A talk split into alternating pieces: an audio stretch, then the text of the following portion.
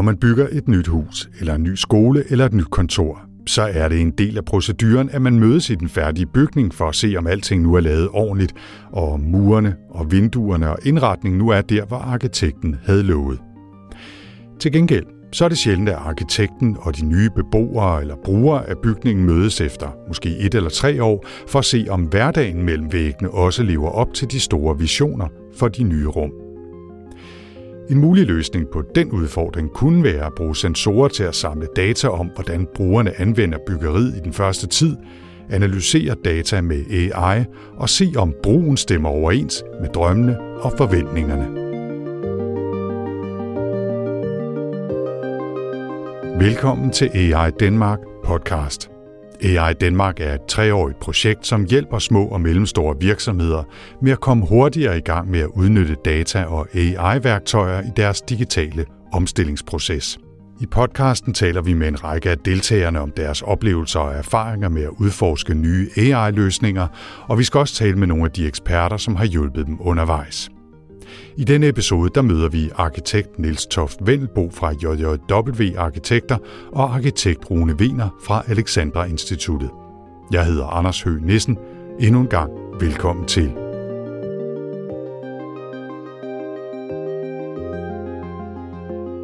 Som sagt skal det denne gang handle om arkitektur og sensorer og hverdagen i de boliger, skoler, kontorer og andre byggerier, som vi tilbringer det meste af vores tid i. Og så skal det ikke mindst handle om visionen om at bruge data og algoritmer til at blive klogere på selvsamme hverdag. Det er noget af det, som Niels og Rune vil fortælle meget mere om, men lad os lige begynde med at få dem præsenteret lidt mere officielt. Jeg hedder Niels Toft Wendelbo, og jeg er uddannet arkitekt, og jeg arbejder for JJW Arkitekter, hvor jeg er ansvarlig for tegnestuens arbejde med bæredygtighed i meget bred forstand. Hvad er I for en tegnestue? Altså, hvad er det for nogle ting, I har fokus på, hvis du kan forklare det? Man kan sige, at JJW er sådan en mellemstor dansk arkitektvirksomhed. Og mellemstor for tiden, det er sådan 70 ansatte. Og det betyder, at vi har nogle muligheder. Vi har en størrelse til at have nogle specialister, men det at kunne afprøve sådan noget som kunstig intelligens eller arbejde med data i lidt større mængder, det er sådan lidt eksotisk for os, og sådan en satsning af en vis størrelse. Kan du komme med et eksempel på noget, I har kreeret for relativt nylig? Vi laver, sådan populært sagt, alt godt til middelklassen. Så vi laver sådan noget folkeskoler, og vi laver almene boligbyggerier. Vi laver også sådan ejerlejligheder, men sådan inden for en ramme, hvor det ikke er guldrandet. Vi er ved at få opført den nye folkeskole ude i Sluseholmen, hvis man kommer forbi Sjællandsbroen en gang imellem på vej til eller fra Amager eller sådan et eller andet. Så der kan man da kigge ind. Det lyder spændende. Tak for invitationen. Rune, vi skal også lige have præsenteret dig. Vil du ikke fortælle, hvem du er og hvad du laver? Jo, jeg hedder Rune Wehner, og jeg er også arkitekt af baggrund. Jeg har arbejdet en del år efterhånden i Alexandra Instituttet, og jeg sidder i det lab, der hedder Digital Experience and Solutions Lab. I daglig tale bliver det til DXS. Det er lidt for langt dernede.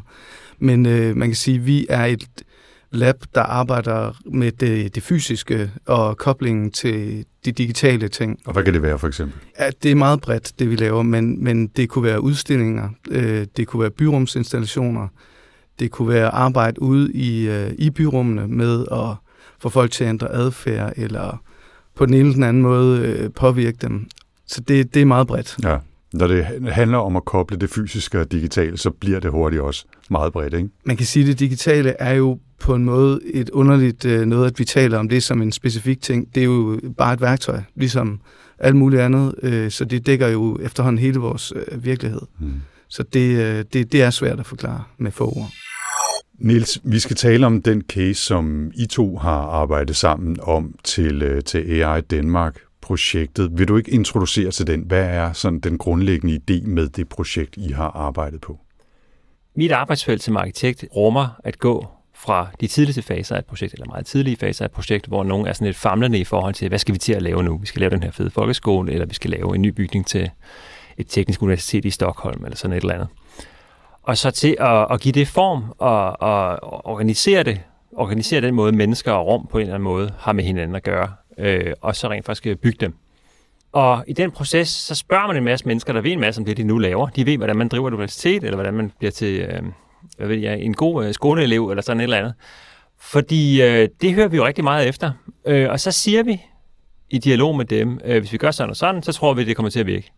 Så tror vi, der kommer til at være den her adfærd. Vi tror, man kommer til at gøre de og de ting, der på en eller anden måde giver en god måde at blive en fed ingeniør, eller en fed skoleelev, eller en fed, hvad det nu måtte være. Og på en eller anden måde, så er det altid sådan et eller andet, man vinker ligesom farvel til den her nyindvidede bygning, og så siger man, jeg håber, det bliver, som vi lovede hinanden. Men vi ved det ikke rigtigt. Måske. Jeg håber det.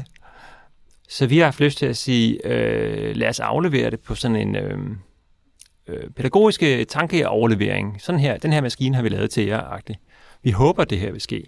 Det kan være, I kan hjælpe os med et eller andet. Så ses vi gerne med et år, og så siger vi, skulle man måske lige have gjort det her, eller kunne man have gjort det her, eller skal noget af inventaret være på en lidt anden måde? Og så ses vi igen om 5 år, ikke? Men det der med at aflevere noget, som er bedste bud, og så på en ordentlig måde lære af, hvad sker der så? Og så følge op. Det tror jeg sker, uanset om vi gør det eller ej, men man kan sige, jeg tror nogle gange, at der går noget tabt. Altså det irriterer mig.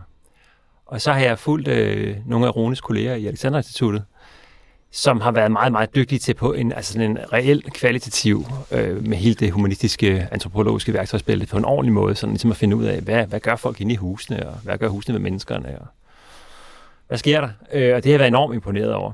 Men vi har bare aldrig rigtig haft råd til det. Og så tænker jeg, nu er digitaliseringen kommet så langt frem, og sensorer virkede på en eller anden måde inden for rækkevidde nok til, at nu kunne vi få råd til ikke at sende en arkitekt ud til 1000 kroner i timen med et stopur og en lille kryds A-blok, men få noget meget højere opløsning på en overkommelig måde. Og den barriere er blevet så lav nu, så nu bilder jeg mig ind, at vi lige ved at kunne komme derhen, hvor vi faktisk kan finde ud af, gør husene det, vi håber, de gør. Jeg synes, det er en super interessant tanke, og det kan godt være, det er at trække den lidt hårdt i snoren, ikke? Men altså, at man nærmest leverer et, lad os sige, 90% færdigt byggeri, og så laver man de sidste 10% af indretningen, når man har fundet ud af, hvordan broen rent faktisk er. Altså, det er jo virkelig lidt den retning, man bevæger sig i. Ligesom når min far lige har været ude at få nye høreapparater, så har han dem i 3 uger, og så går han ind til kontrol, og så tweaker de den og indstiller den, når de har fundet ud af, hvordan han rent faktisk bruger dem. Altså, det er lidt den samme idé, bare på byggeriniveau. Altså, jeg tror, hvis man må sidde og rose hinanden, så synes jeg jo, at det var sindssygt modigt af Niels og JW og ligesom sige, vi laver ikke bare et glansbillede, ligesom man ofte gør i projekter og i konkurrencer, som vi så ligesom ligger derude. Vi tør godt gå tilbage til det og udfordre det, altså egentlig give sig selv problemer på halsen på en eller anden måde, ikke? Det synes jeg er lige præcis det, der mangler, at man tør gøre det, fordi det er jo sådan, virkeligheden er. Så en bygning er jo noget, man sætter i søen, og så begynder dens liv på det tidspunkt. Altså det, man kan ikke tænke alle scenarier igennem, og det synes jeg er en helt forkert tanke, og tro, man kan det. Og vi snyder egentlig bare alle sammen hinanden ved at bilde hinanden det ind. Og man kan faktisk få ret meget viden ud af forholdsvis få data, men hvis man kigger intelligent på det, så, og man samtidig ved, hvad man kigger efter, så kan man få ret meget ud af det, og vi havde også en tanke om, og var i gang med at afprøve noget med at prøve at ændre lidt på noget indretning, og se, hvordan ændrer folk så deres adfærd?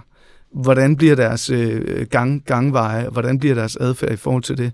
For man kan også bruge det proaktivt, ved at sige, at vi måler på noget, vi laver en nulpunktsmåling, så ændrer vi nogle ting, og så ser vi, og så skal man selvfølgelig følge op med, om flytter folk så bare fordi, at det bliver de nødt til, eller gør de det, fordi de synes, det er bedre, eller så videre. Så jeg synes, der er ret mange aspekter i den her lidt praktiske sensorverden.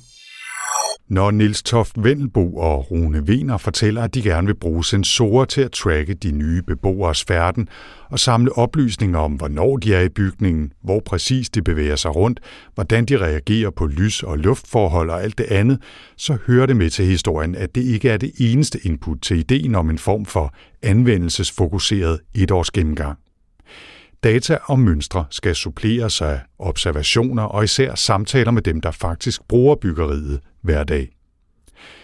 Men nu er det jo i denne sammenhæng data og sensorer og AI, der optager os mest. Så lad os lige grave lidt mere ned i, hvad det er for nogle værktøjer, Niels og Rune har haft fat i det her projekt. Det har været sådan de gængse sensortyper, vi har arbejdet med, som er bevægelse, eller om folk opholder sig, hvor lang tid de opholder sig, hvor mange der opholder sig, temperatur, luftfugtighed, lysindfald, CO2 har vi også haft i gang. Og så er håbet, at når de bliver sat sammen i en ret sådan finmasket net, så får man en ret god fornemmelse af, at det er jo ikke bare nok at vide, hvor folk de er henne. Det er måske også ret vigtigt at vide, hvad vælger de fra, hvornår vælger de det fra, og så kan man begynde at spørge om, hvorfor gør de det? Hvorfor bruger de tingene på en bestemt måde? Hvorfor bevæger folk sig der? Hvorfor sidder alle skoleeleverne klistret sammen i en stor klump i et hjørne med alle deres enheder, sluttet til nogle stikkontakter osv.? Og ja, så det er ligesom for at prøve at få et begreb om det, og så kunne kvalificere, hvor man kan sætte ind med nogle lidt mere kvalitative undersøgelser og tanker. De sensorer, du nævner, Rune, altså sådan noget med at tracke bevægelse, temperatur, CO2 osv. Når jeg har stødt på det tidligere i forbindelse med byggeri, så handler det jo tit om at prøve at designe nogle systemer, som kan styre, at der bliver skruet ned for temperaturen om natten, eller gardinerne skal sænkes i et hjørne, når solen kommer, når der er mennesker derinde og den slags ting. Det lyder i jeres projekt også som om, at der er en større mening med det, altså også prøve at finde ud af, hvordan bruger beboerne eller brugerne af det her rum, det her byggeri, tingene, og ikke i gåseøjne kun, om de er der eller ej, om der skal skrues op eller ned for temperaturen. Er det rigtigt forstået, Niels? Ja, det er det. Man kan sige, altså om de er der eller ej, og om de her indeklimaparametre, vi lige talte om, hvordan de rent faktisk opfører sig. Altså det kan lyde som sådan en basic stuff et eller andet sted, og jeg tror også næsten... Jeg har flere gange lagt røret på en telefonsamtale med dig, Rune, med at indrømme at være sådan lidt, øj, nu keder han sig igen. Det var fandme lavt, ikke? Men i min opfattelse, så er arkitektbranchen så langt fra at vide, hvad der egentlig foregår i husene. Så altså, små skridt har faktisk også noget at sige. Så på den måde, så er det lidt basic stuff, men bare det at vide det er faktisk rigtig interessant. Så altså bare for at sige, ja, det kan godt være, at vi har snakket om at bruge sensorer i byggeri til at tracke, om folk er der eller ej, og eventuelt kunne integrere det med en eller anden form for klimastyring. Men vi er ikke så langt med det endnu, at det ikke i sig selv også har en værdi. Og derudover kan man så også begynde at se på, når man kan vi udlede noget af de her sensordata om, hvordan folk bruger det i en mere kvalitativ sammenhæng også. Altså begge dele er en del af projektet. Nu lægger jeg et ord i munden, Niels, men det var det, jeg hørte dig sige. Jamen helt klart, og jeg vil også sige, at altså, den kvalitative opfølgning er mega vigtig, altså, fordi det med at lære det rigtige af det, man finder ud af, er jo helt centralt.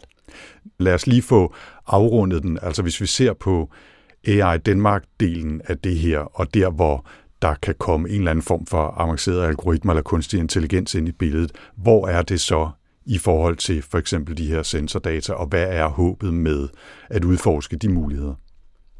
Rune. Altså, man kan sige, så snart man har en vis mængde af data, så kan man jo begynde at afkode mønstre. Vi har allerede lavet en datapipeline, så vi kan få det ind og begynde at detektere nogle afvigelser og nogle mønstre og nogle gentagelser, og så ud fra det ligesom begynde at sætte ind med nogle handlinger. Så det behøver ikke at være et eller andet ultra intelligent neuralt netværk, man kobler det hele op på, men det med at få lavet nogle automatiske pointers, det betyder, at man også kan nå meget mere vidt omkring, og specielt en del af vores idé er selvfølgelig også hos Alexandra Instituttet. Det er det der, som Niels var lidt inde på tidligere, at de her små og mellemstore virksomheder, som ikke har råd til eller mulighed for at have en RD-afdeling eller lege med de her ting, men som er sindssygt dygtige til det, de gør. Hvis man kan hjælpe dem et sted hen, hvor de kan få nogle nye indsigter. Det var det, der var målet, tænker jeg her. Og der vi algoritmer, eller hvis man kunne køre noget træning på de ting, vi får ud af det, de data, vi får ud af det, så begynder der at komme nogle ligesom nogle store linjer frem. Ja. Så det er det, der er tanken i det. Så ikke, hvad kan man sige, ikke for at forklare projektet, men ikke super avanceret, men noget med at finde nogle mønstre i de her sensordata og bruge det som input til måske en justering af indretningen, eller i hvert fald en større forståelse af, hvordan de her byggerier eller bygninger bliver brugt. Jamen, jeg har også bare lyst til på en eller anden måde at blive ved med at nævne det her med, at vi kommer fra et så lavt vidensniveau, så selv et meget meget lille element af, at nogen kan se nogle mønstre, vi ikke kendte i forvejen, baseret på data, vi ikke anede fandtes, er faktisk virkelig et gennembrud i en virksomhed som min størrelse, kan man sige. Så på den måde vil jeg bare fastholde, at det... Rune, du kommer også fra en fantastisk planet med mange fede maskiner i, men i vores afdeling er det her virkelig hot stuff et eller andet sted. Altså bare det at gå fra, at vi som arkitektvirksomhed var sådan, kan vide, hvordan vores hus virker-agtigt, til at rent faktisk at finde ud af, okay, noget med sensorer, det kan man et eller andet. Er det dyrt? Hvilken slags sensorer? Skal det være kameraløse sensorer? Ja, det skal det måske nok, for ellers kunne det godt blive lidt klamtagtigt. Om de her sensorer kan det... Hvordan monterer vi dem? Niels på cykel med papkasse med sensorer ud til fællesrum i boligafdelingen og sætter det op. Niels sætter forbindelsen til internettet det forkerte sted, så nogen tager det ud, når de skal holde fest. Hele systemet ryger fra hinanden igen. Projektet fejler, ikke? Niels ud af cykle igen. Niels finder bedre hylde med forlængerledning og sådan sætter seddel på gateway, ikke? Alle de her ting. Men nu er vi kommet et sted hen, hvor jeg faktisk kan med min lille papkasse cykle ud. Og så sætte nogle batteridrevne sensorer op med dobbeltklæb med sådan noget super velcro. Sæt noget stik, som ingen kan nå. Heller til, om de holder fest. Og så bare gå min vej igen. Og det er faktisk for mig 0-100 forstået som, at nu kan jeg som almindelig fagidiot gå ud og gøre det her på et kvarters tid med pedellen, der lige har nøglen til mig, og så går jeg bare igen. Og lige nu kan jeg tage min telefon op af lommen, og så kan jeg se, hvordan har mine sensorer det? Hvordan går det ude i rummet derude? Og vi kan også, vi lykkes med at lave sådan en slags... En slags skoleskema, altså med sådan et timerne og dagene på den anden led. Og så kan vi se, hvordan går det sådan en mandag kl. 11 i bygningen? Men det er 20% brugt, afhængig af mængden. Altså sådan, på den måde er der faktisk rigtig meget hul igennem, og det er rigtig meget det, vi havde håbet. Så vi står på noget, som vi er meget glade for, meget imponeret over, og som vi forhåbentlig kan lægge endnu flere lag på, ikke? Og så kan man sige, at mange af de sensorer, vi snakker om nu, det er jo så nogen, der formodentlig vil være i, eller er allerede, i bygningerne efterhånden, men som man begynder at kunne få adgang til et vist omfang. Og det vil sige, at på et tidspunkt kan det være, at man ikke engang behøver at gå ud og sætte noget op. Så har man lavet en eller anden slags feltarbejde omkring, hvad er det for nogle ting, der er interessante at kigge på? Hvordan kommer vi om det, uden at gå på kompromis med GDPR og så videre? Så jeg tænker, at det er fedt at være ude og snuse det nu allerede, fordi det kommer til at have en stor betydning senere. Du lytter til AI Danmark podcast, og det handler altså denne gang om arkitektur, sensorer og hverdagen i skoler, kontorer og andre byggerier. Vi taler med arkitekt Niels Toft Wendelbo fra JJW Arkitekter og arkitekt Rune Wehner fra Alexandra Instituttet. Som man kan høre, så har Niels og Rune allerede eksperimenteret med at sætte sensorer op og samle data. Men i optagende stund her midt i januar 2023, der er de til gengæld ikke kommet helt så langt med selve AI-aspektet af projektet. Lige nu har vi et samarbejde med en række almene boligforeninger, som alle sammen har fælles lokaler. Og der lige nu har vi aftaler med nogen, som har et meget langvarigt, velfungerende fællesskab omkring det at bo sammen alment. Og de har sådan en fantastisk infrastruktur, hvor de laver sådan noget hjælp med jobansøgninger og strikkeklubber og bogklubber og alt muligt. Det vil sige sådan et super eksempel, hvor vi har fået lov til at sætte sensorer op i deres fællesrum. Vi skal så også sætte sensorer op i en helt ny etableret afdeling, hvor man har nogle af de samme ambitioner, godt nok nogle andre generationer af mennesker måske, og så se, gør de det samme, eller gør de noget andet, eller er der noget, der virker mindre godt, eller kan de lære noget af hinanden på en eller anden måde? Og Rune, så har vi også talt om et byggeri over i Aarhus, hvor man har gået sådan hele linjen ud på sådan noget med fællesskab og sådan ting, hvor vi også håber, at vi kan få lov. Jeg skal ikke sige navnet endnu, fordi vi skal lige have lov. Men forhåbningen er, at vi... der strømmer ligesom data ind fra den ene af de her afdelinger, og det er et spørgsmål om nogle cykler eller kører og køber noget tape og sådan lidt, at vi får mere data fra nogle af de andre. Så vi er egentlig ved at samle data ind nu, ikke? Ja, så kan man sige, at de data, der kommer ind, de bliver selvfølgelig lagret, sådan at vi kan gå ned og vælge nogle tidsperioder ud og få vist nogle...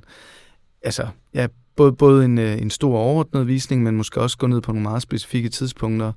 Og hele arbejdet, eller meget arbejdet, har også bestået i at få pipet det ind på en måde, så det er let on the fly og tilpasse det. For en rigtig stor del af det er, at man kan være sådan eksplorativ med de data, der kommer ind. Det er der rigtig meget værdien ligger. Og så har vi arbejdet med, at man kan lægge nogle grundplaner ind ret let, så man også får en visuel del med. Også hvis man skal til at involvere, det kunne være nogle af beboerne, det kunne være pedellen, det kunne være en skolelærer eller nogle andre, der også har brug for at se det. Så man får det ned på en altså selve datavisualiseringen bliver på en meget intuitiv, let måde. Vi mangler sådan at lave det, få det pakket rigtig fint ind. Lige nu er det lidt, lige nu kigger man lidt ned i motorhjelmen, men vi har funktionerne på plads, hvor man kan trække en grundplan ind, og så er alle sensorerne repræsenteret der, hvor de ligesom er i rummene. Og så hele, hvad kan man sige, det algoritmiske aspekt med at prøve at finde nogle afvigelser og finde peaksteder og lavpunkter. Det vi er i gang med at prøve, og det er jo sådan noget, hvor vi også skal have Niels' hjælp, og han skal sikkert også have hjælp fra nogle af dem, der bruger bygningerne med at finde ud af, hvad er det for nogle ting, vi godt kunne tænke os at lede efter. Fordi det er jo også rigtig brugbart at få altså algoritmen til proaktivt at lede efter nogle bestemte ting. Niels, nu er du så, kan jeg høre, også en, der ikke holder dig tilbage fra at cykle ud og sætte sensorer op og tage ud og finde ud af, hvorfor det ikke virker og alt sådan noget. Men er det realistisk, sådan som Rune siger her, at der kommer til at stå en kasse med sensorer hos jer, som både du og andre af dine kolleger tager med ud og sætter op i eksisterende byggeri eller i et første bud på et nyt byggeri for at samle data? Altså, er det en anvendelse, du kan se for dig? Altså jeg vil sige, jeg tror, der er to aspekter i det. Det rent tekniske aspekt, som er, nogen tager kassen, som ikke er mig, og går ud og gør det, der nu skal til, for på en eller anden måde at få dataen til at strømme. Det tror jeg er meget overkommende. Og det mener jeg, fordi vi har inden for de sidste 4 år, har vi opøvet rigtig mange af vores kollegers evne til at tage en anden kasse, en fin flycase med sådan en punktsky-scanner ud. Og den kan man stille op forskellige punkter i eksisterende bygninger. Og så kan man lidt ligesom, hvis man nogensinde har prøvet at kigge på Google Street View, så kan man stille sig sådan forskellige steder, så kan man hoppe 10 meter frem, og så kan man kigge sig lidt omkring. Det kan vi selv gøre inde i bygninger, bare i fantastisk meget højere opløsning. Og bakket op af en punktsky, der gør, at når man kigger rundt, så kan man også måle. Og det har været rigtig smart, fordi hvis man nu skal renovere en ejendom, så kan man se, var der nu den der lem der, eller var der nu det der rør? Det var sgu ikke på første sal, ikke? Og det gør folk bare, og det sælger vi som en ydelse. Og det med ydelsen, det er lidt en anden del af det, fordi jeg tror, hvis vi kan ydelsegøre det, altså rammesætte det at sige, det her, det er vigtigt, fordi værditilbud X, så at sige, det koster så meget, fordi det tager så lang tid at gøre. Det er noget, du har råd til, fordi det er jo teknologisk vej blevet så billigt at gøre det. Så hvorfor skal vi ikke gøre det på samme måde, som vi også lige laver sådan en punktsky til jer? Hvis vi kan gøre det, og måske lave det, vi kaldte en adfærdsorienteret tilstandsrapport, som sådan en, kan vi ikke lige lave sådan en, så tror jeg, vi kan. Især fordi, man kan sige, i bæredygtighedsperspektiv, så kommer vi til at bruge vores bygninger mange gange. Og det vil sige, der vil faktisk rigtig ofte, for vores tegnelse ud flertallet af gange, være et førbillede. Og det at kunne måle, inden man går i gang, og måske identificere nogle huller i osten, eller nogle, det var da underligt-agtige, arbejde sådan sammen som organisation, eller sådan spørge på en god måde kvalitativt, efter man har målt et eller andet. Det tror jeg, der kommer mere af, end at det kun er på den anden side. Så vidt ideen og den aktuelle status med sensorer i papkasser, udforskning af algoritmerne, tanker om forretningsmodeller osv. Men lad os også lige grave en lille smule dybere i projektforløbet, for at høre, hvordan det er gået, hvor problemerne har været, og hvad Niels og Rune har lært af arbejdet, både når det handler om teknologi og om forretning. Altså, jeg synes egentlig, der har været temmelig meget sådan teknisk afklaring, som har taget en, hvad kan man sige, man kunne godt have ønsket, det har taget lidt mindre tid, så man kom hurtigere ind til nogle af de rigtig spændende ting. Men det er jo selvfølgelig også en super vigtig afklaring. Vi startede med selv at lave nogle custom-sensorer i nogle bokse, som havde den her palette af sensorer, vi havde brug for, inden vi så skiftede over til de her LoRa-baserede trådløse sensorer. Og der har været, som der altid er, der er forholdsvis meget teknisk. Altså vi har ligesom til udgangspunkt i at prøve at lave sådan en eller anden form for matrix i forhold til, hvad er det for nogle ting, hvad er det for en barriere, der kan være i det teknik, der skal op og ud for en tegnestue eller for Niels og kollegaer og så videre. Hvad er det for nogle muligheder, der skal være for, at det giver mening. Og så har vi sådan arbejdet os igennem med det, og det har vi haft et par rul, og det kunne man selvfølgelig godt have håbet på, at vi havde ramt lidt hurtigere, fordi så var man kommet lidt længere i den anden ende. Og det tror jeg egentlig er den... Ja, det er nok den største barriere. Og så selvfølgelig også det her med, at det kræver selvfølgelig også lidt at få folk til at acceptere, at man kommer ud og sætter en hel masse op i en bygning. Og det synes jeg er jo alt muligt god grund til, at man ikke bare lige har lyst til. Så der er også en del kommunikation og aftaler omkring det. Så vi har også brugt noget af det, egentlig startede med at bare bruge vores egne bygninger. Vi har haft et par stykker liggende oppe os og kigge, og JJW har haft noget ude i deres møde, sammenlignet i mødelokaler og i et stort fællesområde. Niels? Ja, altså jeg vil sige, de her tekniske ting, på en eller anden måde har jeg hele tiden været sådan fortrøstningsfuld for, at det nok skulle lade sig gøre. Også fordi man kan sige, der er jo andre dele af byggebranchen, for eksempel sådan, shopping og lufthavnsindretning og sådan ting, hvor man ved det her, og man på en eller anden måde lykkedes med det. Og det der med, det er sådan lidt anden bølge, det på en eller anden måde, det synes jeg har været ret sådan teknisk betryggende. Altså jeg var hele tiden overbevist om, at der findes nogen derude, der kan skaffe dem sådan og sætte den sammen. Jeg tror lidt, i min ende, altså vi har jo også delt råd lidt med dem, så kan man sige, der er det sværeste har faktisk været, at fastholde ideen om, at det at spørge om det, man nu lovede også holder, er vigtigt. Hvorfor skulle man egentlig gøre det? Og der er mange aktører, som jeg har altså sådan, i nogen grad er lidt svært ved at forstå, hvorfor det er en skidegod idé at sætte lus i skindpelsen, ikke? Som skulle være lidt ond, ikke? Fordi hvis jeg nu lige har afleveret en fed bygning, hvor jeg lover nogen, at nu kommer der altså synergi og tværfaglighed, og altså træerne vokser faktisk ind i himlen. Hvorfor i alverden skulle jeg så gå ud og se, om det rent faktisk skete, hvis jeg kan slippe, ikke? Altså det der med at bruge honorar af egen lomme på at gå ud og se, om man tog fejl, ikke? Det er ikke sådan ugens uundgåelig, vel? Altså sådan...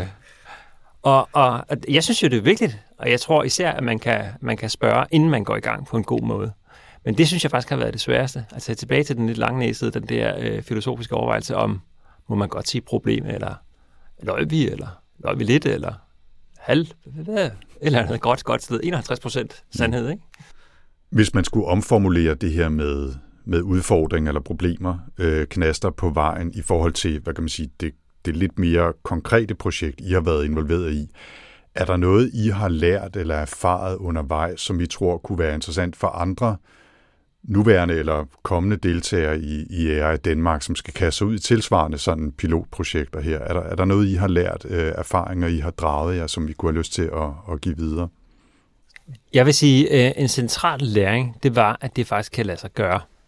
Man kan arbejde med data på en økonomisk overkommelig måde, og man kan ikke garantere, at man lærer det rigtige, men man kan få et rigtig godt grundlag for at spørge kvalitativt om noget, som det var svært at sige noget om før. Og altså bare det at lykkes nok til at blive bekræftet i, det kan man faktisk godt. Det synes jeg var en stor læring, og det giver mig virkelig blod på tanden, og jeg håber, det kan måske også overbevise andre om, at det kan man faktisk godt. Jeg tror, i vores ende af projektet, der får vi jo helt konkret noget, vi faktisk rigtig hurtigt kan rulle ud i andre sammenhænge. Altså, det kan bruges på mange andre måder, så vi ender også med en eller anden form for erfaring i et setup, som man kan tilbyde hurtigt og køre folks data igennem, og den her afklaring med, er det her noget, vi kan bruge til noget?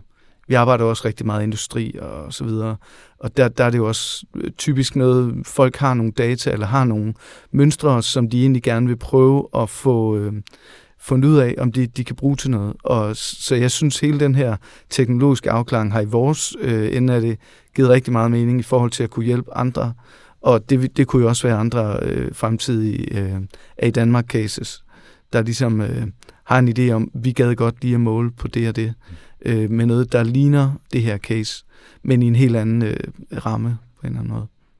Nu vil jeg ikke lægge dig over i munden. Du sagde noget interessant før, sådan som jeg forstod det, så havde I faktisk prøvet at bygge jeres egne sensorer, og gik bort fra det og valgte lidt mere hyldevareagtigt i den næste fase af projektet. Og det er måske også en interessant og vigtig erfaring, at man netop i den her slags pilotprojekter ikke skal bygge alting selv fra bunden, selvom det måske kan være den bedste løsning, men at man går efter en 80% løsning med det, man kan finde nede i en eller anden butik som hyldevare, ikke? Det er en rigtig vigtig pointe, også fordi det kommer ud i en sportshal, hvor der bliver tyret bolde op i loftet, og tingene falder ned, og også bare antallet af sensorer, der skal til for at give det billede, der giver værdien, gør også, at man kan godt hurtigt komme op i et niveau, hvor det ikke er realistisk at gøre, og vi vil jo gerne have, at de principielt også kunne sidde der i længere perioder. Måske er der flere bygninger i gang på én gang. Så der er helt klart noget med både let tilgængelighed af dem og pris og så videre. Så det tænker jeg helt klart, det er en god læring. Og lige være sikker på, at man ikke overkomplicerer tingene.